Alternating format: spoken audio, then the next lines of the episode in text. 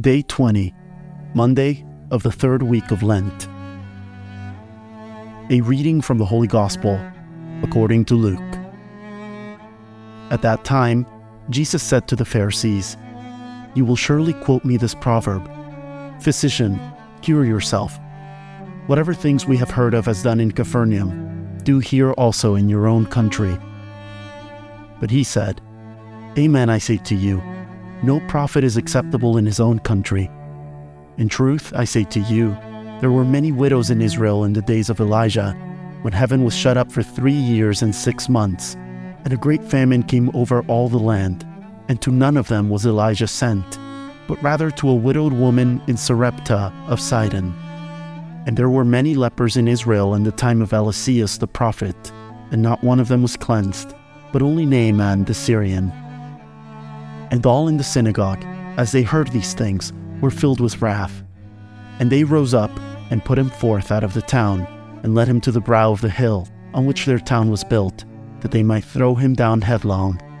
But he, passing through their midst, went his way.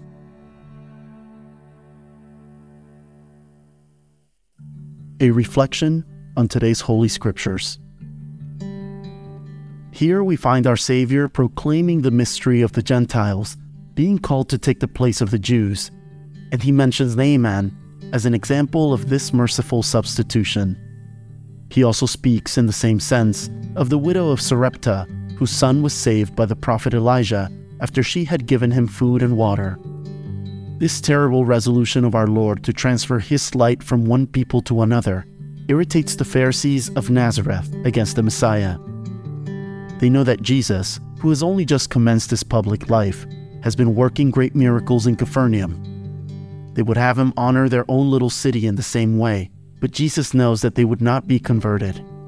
To these people of Nazareth, so much is known Jesus. He has lived among them for 18 years, during all which time he has been advancing in wisdom and age and grace before God and men. But they despise him, for he is a poor man and the son of a carpenter. They do not even know that though he spent so many years among them, he was not born in their city, but in Bethlehem. A few days ago, Jesus had gone into the synagogue of Nazareth and had explained with marvelous eloquence and power the writings of the prophet Isaiah. He told the audience that the time of mercy had come, and his address excited much surprise and admiration. But the Pharisees of the city despised his words. They have heard that he has been working great things in the neighborhood. They are curious to see one of his miracles, but Jesus refuses to satisfy their unworthy desire. Let them recall the sermon made by Jesus in their synagogue and tremble at the announcement he then made to them that the Gentiles were to become God's chosen people. But the divine prophet is not accepted in his own country, and had he not withdrawn himself from the anger of his compatriots of Nazareth, the blood of the just would have been shed that very day.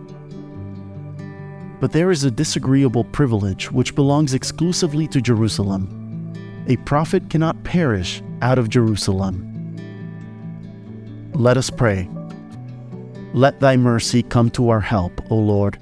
We may be found worthy to be snatched from the threatening dangers of our sins and saved by thy deliverance. Through Jesus Christ, thy Son, our Lord, who liveth and reigneth with thee, in the unity of the Holy Spirit, God, world without end. Amen.